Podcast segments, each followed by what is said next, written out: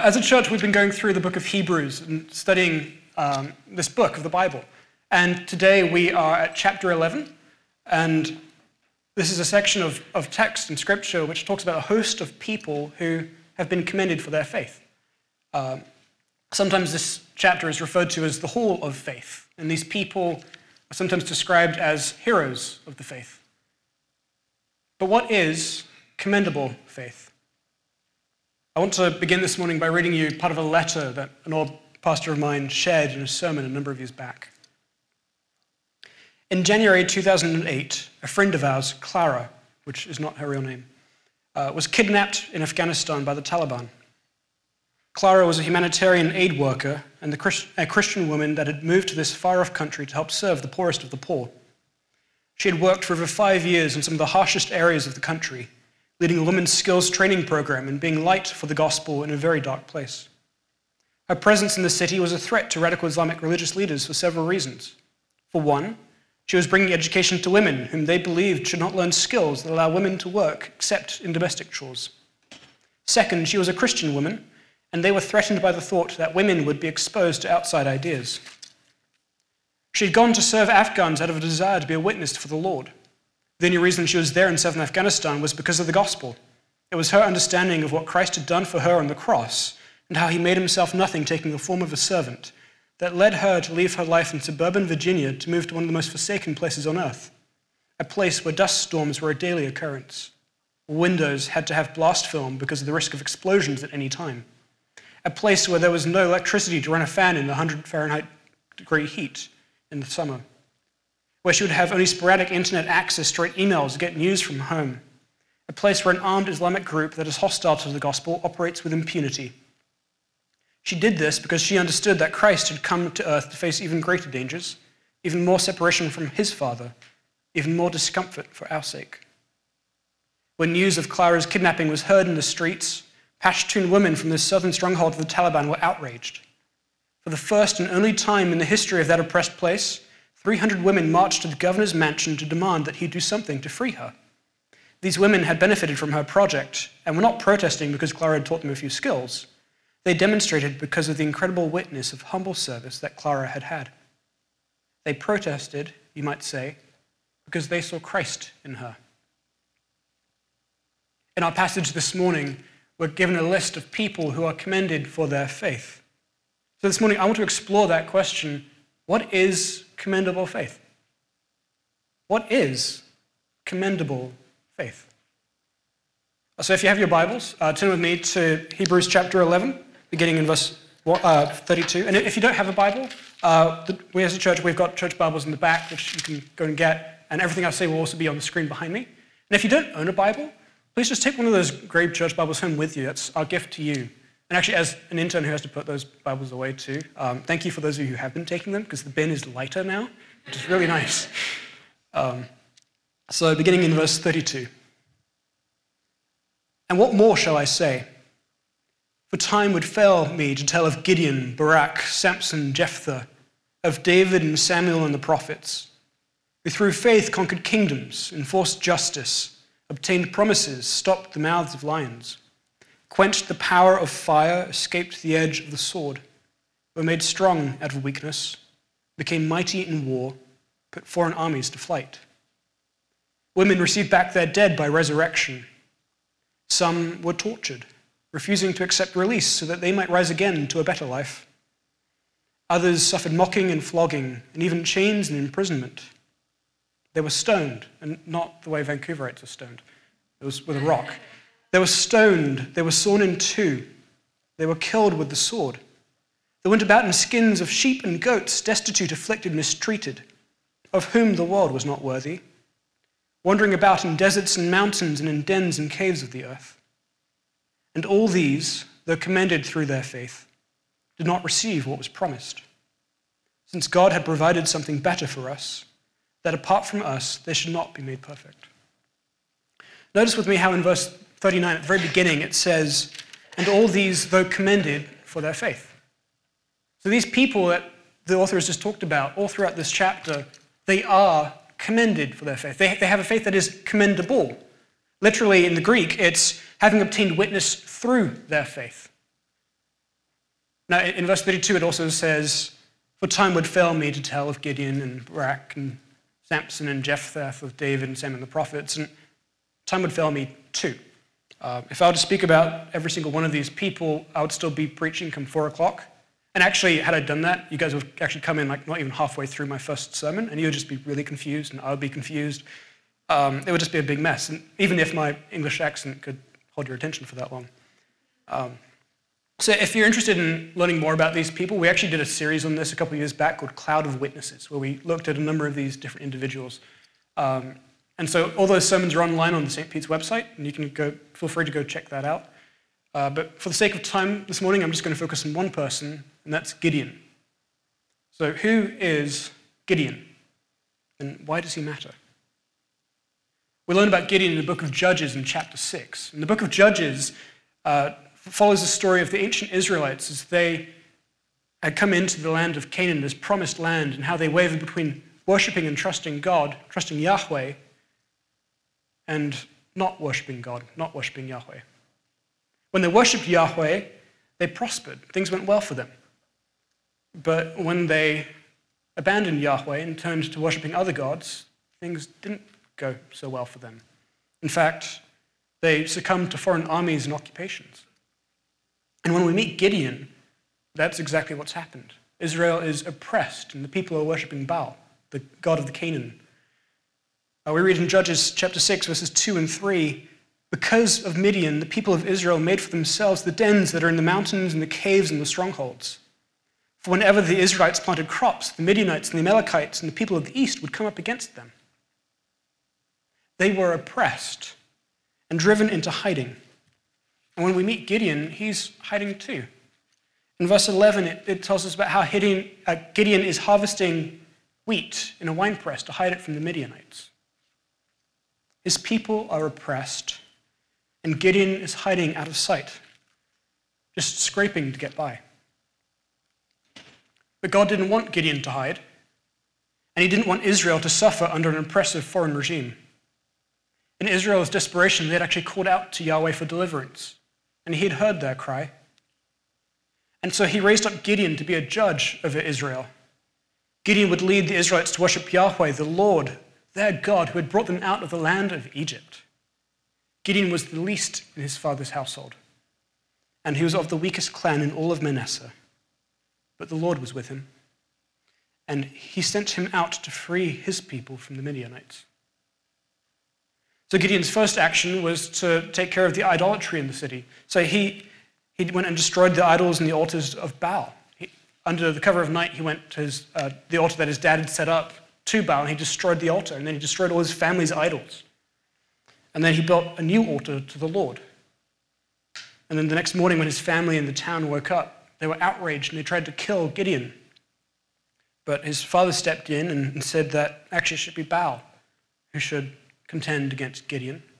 It was Gideon who had destroyed Baal's altar. So Gideon was given a new name, Jerubbaal, which means let Baal contend against him. But the lifeless idol of the people couldn't lift a finger against Gideon. As Gideon went out to gather his troops to fight off the Midianites, he, he wavered and tested God. Despite all that God had done for him and how God had proved himself time and time again, Gideon wanted proof that the Lord was really with him. So Gideon came up with this test. Uh, he had a fleece and he took it and put it outside of his tent at night and said, God, if, if you're with me, in, in the morning let this fleece be wet and let the ground be dry. So Gideon laid out the fleece and he went to bed. And the next morning he woke up and, and the fleece was wet and the ground was dry. And Gideon was sufficiently freaked out.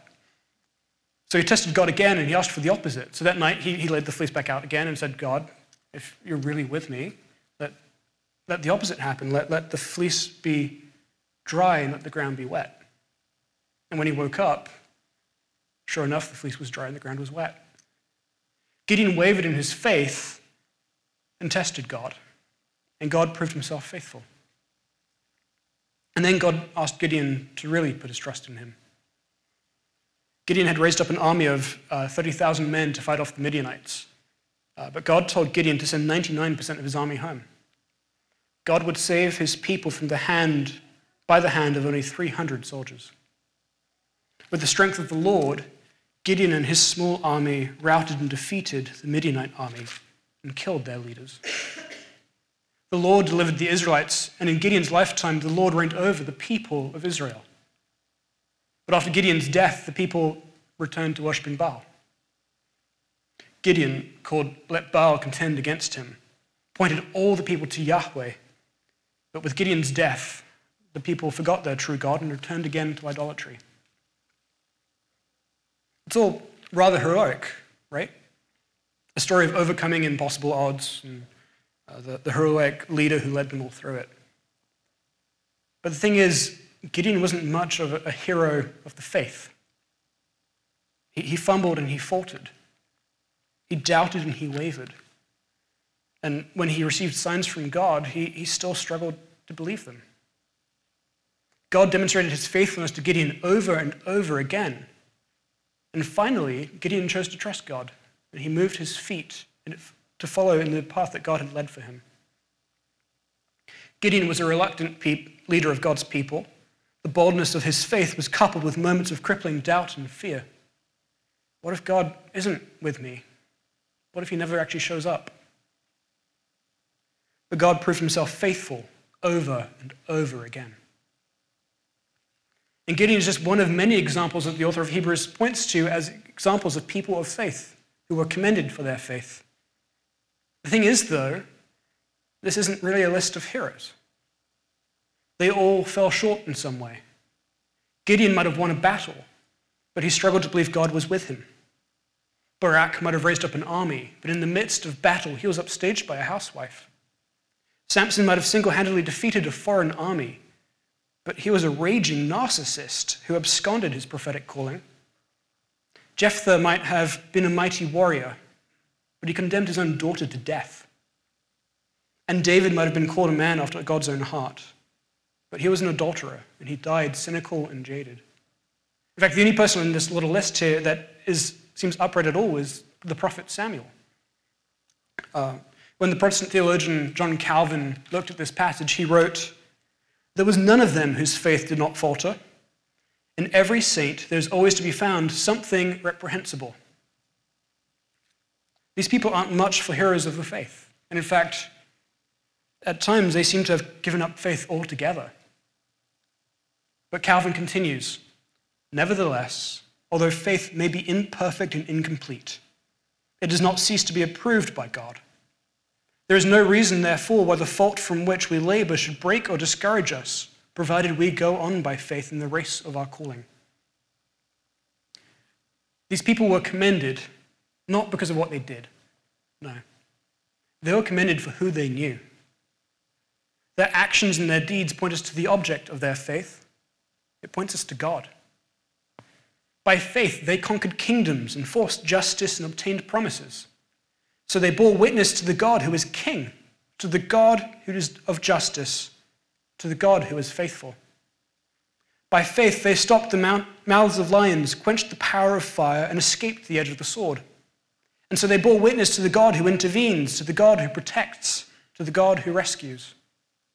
By faith, they became strong out of weakness, became mighty in war, put foreign armies to flight. So they bore witness to the God who is sustainer, to the God who is mighty, to the God who delivers. By faith, women received back their dead by resurrection, and so they bore witness to the God who raises the dead. In fact, He's the God who is worthy of our very lives. In verse 35, it says, Some were tortured, refusing to accept release so that they might rise again to a better life. Others suffered mocking and flogging, and even chains and imprisonment. They were stoned, they were sawn in two, they were killed with the sword. They went about in skins of sheep and goats, destitute, afflicted, mistreated, of whom the world was not worthy, wandering about in deserts and mountains and in dens and caves of the earth. They bore witness to the God who is worth more than comfort and pleasure. He is the God who is so worth knowing and believing and trusting that countless scores of people have chosen to suffer torture. They have chosen to endure persecution for his sake. They believe that knowing him is so right and so good and so worth it that they would rather, they would sooner die than forsake him. And that's, that's pretty intense, isn't it? People suffering and dying for their faith. I mean, I don't see much of that in Canada. I, I don't see much of that in the West, actually. Um, we don't often think about religion being costly. But Christians throughout the centuries and all over the world, even today, know a faith, know a Christian faith that does cost them dearly. And they believe he's worth it. Even in Vancouver, people face costs for following Jesus. I know a young man who, uh, in this city, who recently changed his job because he believes Jesus is worth following no matter what the cost. His former boss had been behaving unethically at work, and the whole situation was just kind of getting out of hand to the point where, even in this young man's own life, he, the whole thing was just perpetuating his own struggles with lust. So he, he quit his job and he got a new job. Uh, he took, he's now completely overqualified for what he's doing, and he took a massive pay cut, and he's had to redo his entire schedule. Um, but he did it because he wants to honor Jesus. He wants to honor Jesus with his mind, with his life, with his body. He believes Jesus is better. And I know of families in this city and even in our church who are making the difficult choice to stay and raise their kids in Vancouver and forego some of the comforts and dreams and nice necessities, even of things that you would want your kids to have. They've given up backyards and even owning their own home because they believe Jesus has called them to stay and be his witnesses here in this city. They believe he's worth following, even if it means staying and giving up the common comforts and dreams they had for how they would raise their kids. You see, the people that this, the author is referencing in this passage, they aren't committed for what they did. No, they're, they're committed for who they knew. Their lives are testimonies they, their lives bear witness to the all surpassing worth of knowing God. They were citizens of heaven, not of this earth. And so the earth was not worthy of them. And God was pleased to call them his own. But look with me at the rest of verse 39. And all these, though commended for their faith, did not receive what was promised. That, that sucks. So, so what? Like their, their faith, their commendation, it, it, was all for nothing? Their, their sacrifices, their scars, it, it, didn't work? I mean, some, sometimes faith can feel like that, right? Like we're, we're, doing this for nothing. There's no end to this. It's, it's kind of pointless. Uh, like God's not going to come through. And just as a quick aside, if, if that's where you're at this morning, um, and especially if you feel like hope if hope feels like a hollow word to you today, please know that this is a safe place and you're welcome here. And we want to journey with you through this as you wrestle with your doubts about faith. In fact, after the sermon during communion, we're going to have people on the side who would love to listen to you. And they would like to pray with you and lift up those doubts and fears to God. Um, you can also come talk with me or with Preston or with Alistair after the service. Or if you want, you can also go onto our website at stpf.ca slash care so our website is just slash care. Um, and you can sign up to meet with, with a pastor or you can sign up to meet with our care team. Um, and please know that you're not alone and we would love to journey with you through this. Um, and I, I, that could be another sermon, so I need to stop with this now. But um, so were all these sacrifices and commendations for nothing? No, they were for something. Their faith mattered. It counted for something because they knew God. They obtained witness from God through their faith. Elsewhere, actually, in Hebrews, it says that without faith it's impossible to please God. And actually, they did receive some promises. Uh, remember what it says in verse 33? Who, through faith, conquered kingdoms, enforced justice, obtained promises. They did obtain some promises. So, what does that mean? Scripture's lying and self-contradictory? No, no. Actually, let's look back at Gideon. What happened with Gideon? God promised Gideon that he would save the Israelites from the hand of Midian, and that that happened. Israel was saved. And during Gideon's lifetime, the Israelites worshipped God. They worshipped Yahweh. You see, Gideon saw a glimmer of the promise, but he didn't see the whole of it because when Gideon died, they went back to worshipping Baal. He didn't get to receive the fullness of what was promised. The great promise, a people saved and rescued and in relationship with God. Gideon saw a glimmer of the promise, but he didn't see the whole of it. But we do. Look with me again at the passage. And all these, though commended through faith, did not receive what was promised, since God had provided something better for us, that apart from us they should not be made perfect. You see, the hope that anchors our faith is that we have received a greater promise. Gideon caught just a glimpse of it, a small glimmering, but we see it all. The writer of Hebrews actually already talked about this in chapter 10. He writes, For since the law has but a shadow of the good things to come instead of the true form of these realities, it can never, by the same sacrifices that are continually offered every year, make perfect those who draw near. And then in verse 11, jumping down, he, he writes, And every priest stands daily at his service, offering repeatedly the same sacrifices which can never take away sins.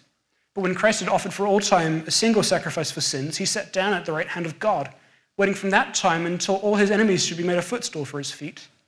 For by a single offering, he has perfected for all time those who are being sanctified. That is, those who are being made perfect. And then in verse 17, he quotes the prophet Jeremiah, who's speaking on behalf of God, and says, I will remember their sins and their lawless deeds no more.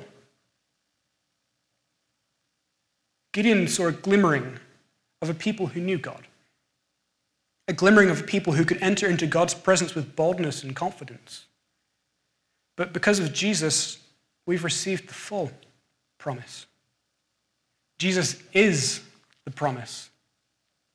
And now we don't just have a glimmering of what people of now we don't just have a glimmering of, of people who enter into God's presence. We have the reality. Jesus is not the shadow, he's the perfect image. And we can enter into his presence with boldness and confidence. Uh, to quote John Calvin again, if those on whom the great life of grace has not yet shone showed such patience in bearing their ills, what effect ought the full light of the gospel to have on us? A tiny spark of light led them to heaven, but now that the Sun of righteousness shines on us, what excuse shall we offer it if we still hold to the earth? We have a greater promise. The full light of the sun now shines upon us. They were committed for their faith by God because the object of their faith was God.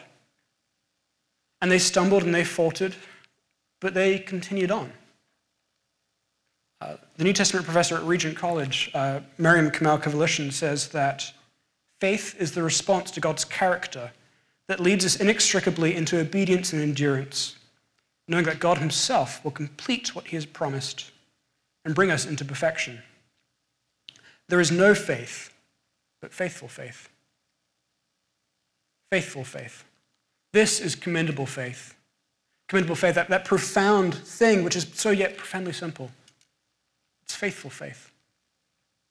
Faithful faith, faith that chooses to trust and to hope even when all hope seems lost faithful faith because we will fumble and fall. But God picks us back up again. Every single time, He reaches out His hand and says, Even still, you are mine. As a former pastor of mine says, there's nothing you can do to make God love you anymore. And there's nothing you have done that can make him love you any less. In Christ, there's nothing you can do to make God love you anymore because his love abounds for you.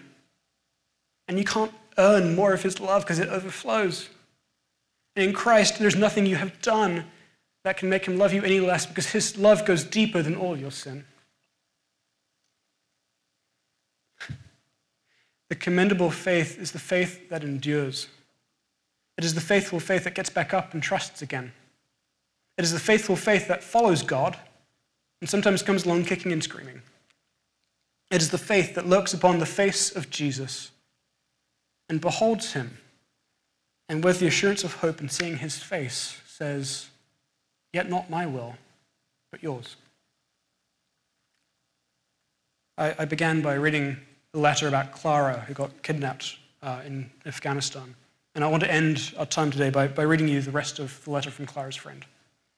He writes I and a few others from our team ended up negotiating with the hostage takers for six months. During that time, we received news that she was being moved around to keep her hidden. The US military tried several rescue attempts. In fact, it was the same unit that did the raid on Osama bin Laden's compound, SEAL Team 6, that was tasked with trying to rescue her. Twice they got very close to rescuing her. One of those times she had been moved to a neighboring house as the troops arrived. Another time she was hidden in the basement of the house, and the rescue team just missed her. You can only imagine the frustration Clara must have felt to hear her rescuers just feet away, and then to realize that the attempt had failed. From knowing Clara, I can tell you, despite these disappointments, she did not lose faith in her real Savior. I wish I could share with you this story ends happily, but this story has no ending. We do not know what happened to Clara. She kept being moved from village to village, handed off from one group of rogue men to another. The last we heard, she was handed over to a, handed over to a nomadic group of arms smugglers and wandered through the de- that wandered through the desert of death in southeastern Afghanistan. And then she disappeared. We do not know if they killed her. They had threatened to kill her because they had found Christian literature on her computer. But we have no proof, no body. But she's not been heard from in over eight years. She simply disappeared. Is she an extraordinary hero of faith? Well, in a sense, she was. I, along with several members of our church, knew her well. She is a woman of faith. But if I sit and remember her as she was, she was a regular woman from Virginia, a friendly, smiling friend, a person who struggled along with the rest of us when it was hot and who loved to go on vacation, a regular girl who decided to take a step out in faith and obey a calling from the Lord to go to a place where she was not sure she could handle. I saw God's grace and strength enable her to develop an amazing project among the women in southern Afghanistan. And I know that God's grace and strength were with her when she was taken by the Taliban. Faith is demonstrated in times of adversity, but its work is manifested long before that. Sometimes faith is quiet, working humbly in love. But it is that same faith that makes a regular girl like Clara stand up to one of history's most vicious regimes and say, Christ is better, and the mission is worth it. Christ is better, and the mission is worth it.